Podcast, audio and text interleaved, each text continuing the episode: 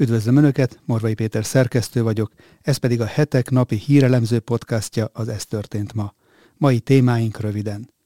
Orbán Viktor utasította a pénzügyminisztert, hogy felére kell csökkenteni az inflációt. Véletlenül elismerte az ukrán külügyminiszter, hogy orosz területen robbantottak.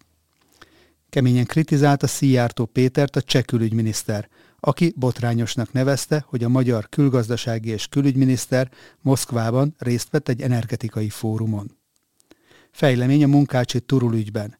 Bekérette a külügyminisztérium az ukrán ügyvivőt. Botrány Berlinben. A holokauszt emlékművön táncolt egy német politikus. Önök az október 14-i adást hallják, a nap legizgalmasabb híreit és aktualitásokat a hetek válogatásában. Mindenről részletesen is olvashatnak és hallgathatnak a hetek.hu oldalon, illetve YouTube csatornánkon. Az adásban elhangzó témákhoz a videó leírásában megtalálják a kapcsolódó linkeket is. Köszönjük, hogy már több mint 52 ezeren követik Facebook oldalunkat, és közel 10 ezeren iratkoztak fel YouTube csatornánkra is. Ha esetleg ezt nem tették volna még meg, kérem csatlakozzanak, hogy biztosan értesüljenek a legfrissebb tartalmainkról. Nézzük akkor a témáinkat részletesebben. Orbán Viktor utasította a pénzügyminisztert, hogy felére kell csökkenteni az inflációt. Az infláció legalább megfelezésére kérte fel jövő év végére a jegybankelnököt, és utasította a pénzügyminisztert, a miniszterelnök. Erről Orbán Viktor a Kossuth Rádióban beszélt szokásos pénteki interjújában. A miniszterelnök szerint még demokrácia van Európában, de a szankciókat nem demokratikus módon vezették be. Orbán Viktor a Kossuth Rádió Jó reggelt Magyarország című műsorának péntek reggeli adásában azt is hangsúlyozta. A jelenlegi egy szak- szankciós infláció, és hogyha az Európai Unió belátná ezt, akkor napokon belül a felére eshetne vissza néhány termék, így az energia ára is. A kormányfő szerint a legfontosabb, hogy az ember ne tűrje az ilyet ölbetett kézzel. Hozzátette, a jelenlegi kormánynak van gyakorlata a pénzromlás kezelésében, hiszen 1998-ban is 10-15 százalékos inflációt örököltek. Leszögezte, hogy a kormány foglalkozik a kérdéssel. Felkérte a jegybankelnököt és utasította a pénzügyminisztert, hogy a jövő év végére legalább a felére csökkentsék az inflációt. A miniszterelnök közölte, hogy mivel a pénzromlás a családokat tartalékaik felélésére kényszeríti, az ellene való küzdelem valójában egy családvédelmi intézkedés sorozat. A miniszterelnök tűzszünetet és béketárgyalásokat sürgetett az orosz és az ukrán fél között. Azzal érvelt, hogy ez hozná el a gazdasági megkönnyebbülést, mert amíg a háború tart és a nyugat szankciókkal válaszol rá, sem az infláció, sem az energiaárak nem fognak csökkenni. Azt mondta, Brüsszelben a szankciókat úgymond elszúrták, azokhoz ráadásul nem társulnak árcsökkentési javaslatok. Ezért most szankciós infláció van, és szankciós felárat fizet az ország az energiáért. Orbán Viktor hozzátette, Magyarország minden az energiapiacára negatív szankció alól mentesítést kapott, de a baj az, hogy a közös európai piac részeként az országra mégis hatással vannak a magas energiaárak. A végső megoldás a magas energiárakkal szemben az jelenteni, ha az Európai Unió elállna a szankciós politikától, fogalmazott Orbán Viktor, jelezve, hogy ezért nagyon sokat kell még küzdeni.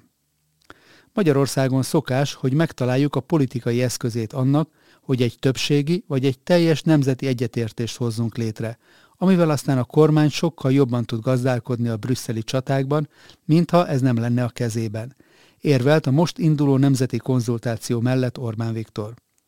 A miniszterelnök kijelentette, az Oroszország elleni szankciókat nem demokratikus módon vezették be. Az a brüsszeli bürokraták és az európai elit döntése volt. Orbán Viktor hozzátette, egyelőre még demokrácia van Európában, és számít az, hogy mit gondolnak az emberek. Magyarországon rendszeresen megkérdezik, a döntésekbe is bevonják az embereket az úgymond legnehezebb európai kérdésekben. Legyen szó a migrációról, a koronavírus járvány kezeléséről, vagy a jelenlegi szankciókról, mutatott rá a miniszterelnök. Az amerikai barátainknak is föl kell tennünk azt a kérdést, hogy mi folyik itt, ki nyer ezen a dolgon, mert mi európaiak biztos, hogy veszítünk, mondta Orbán Viktor. És így folytatta. Ti pedig nyertek, az oroszok pedig minimum nem veszítenek, fogalmazott a miniszterelnök az MT összefoglalója szerint. Hozzáfűzte, Az egész úgy van összerakva, hogy ezen mi, európaiak, csak veszíteni tudunk. A kormányfő szerint az, hogy felrobbantották az északi áramlat gázvezetékeket, súlyos dolog. A magyar jog szerint terrorcselekmény. És, idézem, ha ebben benne volt valamelyik államnak a keze, akkor az egy terrorista állam. Az utolsó nagy kapacitású vezeték, amely orosz gázt hoz délről Európába, így Magyarországra is, a török vezeték. Ezen keresztül látják el Magyarországot. És ha valaki felrobbantja vagy működésképtelené teszi ezt, azt Magyarország terrorista támadásnak fogja tekinteni, és úgy is lép fel, jelentette ki a miniszterelnök. Véletlenül elismerte az ukrán külügyminiszter, hogy orosz területen robbantottak. Dmitro Kuleba orosz telefonbetyároknak elismerte Ukrajna felelősségét a krími és a belgorodi robbantások miatt. Az ukrán diplomácia vezetője azt hitte, hogy egy volt amerikai nagykövettel beszélget. Elismerte az ukrán külügyminiszter két orosz telefonbetyárnak, hogy Ukrajna áll az oroszországi Belgorod megye és a 2014-ben Oroszország által elcsatolt Krimben elkövetett támadások mögött. Az orosz médiában csütörtökön tették közé az online beszélgetést, amelyet a Lexus álnéven ismerté vált Alexei Stoljarov és a Vovánként emlegetett Vladimir Kuznyecov készített az ukrán diplomácia vezetőjével. A félrevezetett Kuleba abban a hiszemben beszélt, hogy Michael McFall volt moszkvai amerikai nagykövettel van dolga. A Krím nem tartozik a legközelebbi operatív célpontok közé, de ha megkérdezi tőlem, hogy ki robbangat a Krímben vagy Belgorodban, akkor négy szem közt azt mondom, hogy igen, mi voltunk azok, jelentette ki Kuleba a videófelvételen. Az orosz nyelvű, hosszas beszélgetés során az ukrán külügyminiszter azt is elismerte, hogy Kijev a partnerekkel, elsősorban az Egyesült Államokkal és az Egyesült Királysággal szoros együttműködésben készítette elő az ellentámadást a front déli szakaszán. Elmondta, hogy szerinte a Washington és az Európai Unió által már Kijevnek ígért pénz csak az év végéig lesz elegendő Ukrajna számára, amelynek havonta körülbelül 5 milliárd dollárra van szüksége. Maria Zaharova orosz külügyi szóvivő Kuleba beismerésével kapcsolatban csütörtöki telegram bejegyzésében arra hívta fel a figyelmet, hogy Volodymyr Zelenszky ukrán elnök nemrégiben a német médiának nyilatkozva arról próbálta meg, meggyőzni az újságírókat, hogy Oroszország úgymond maga robbantja fel az infrastruktúrát a saját területén. Keményen kritizálta Szijjártó Pétert a cseh külügyminiszter, aki botrányosnak nevezte, hogy a magyar külgazdasági és külügyminiszter Moszkvában részt vett egy energetikai fórumon. Jan Lipvaszki, a soros EU elnök, Csehország külügyminisztere, Prágában bírálta Szijjártó Péter külgazdasági és külügyminisztert, aki Moszkvában egy olyan energetikai fórumon vett részt, amelyen az Európai Unió szankciós listáján szereplő személyek is megjelentek. Egészen botrányosnak tartom, hogy olyan konferenciára ment, amelyen az Európai Unió szankciós listáján szereplő személyek is megjelentek, jelentette ki Lipvaszki újságírók előtt az MTI összefoglalója szerint. Magyarország véleményem szerint fogja az Oroszországi Föderációval fenntartott kapcsolatainak. Azt az elképzelést, hogy velük együtt atomerőművet épít, nem tartom reálisnak, szögezte le a cseh miniszter, akinek a szavait a CTK hírügynökség idézte.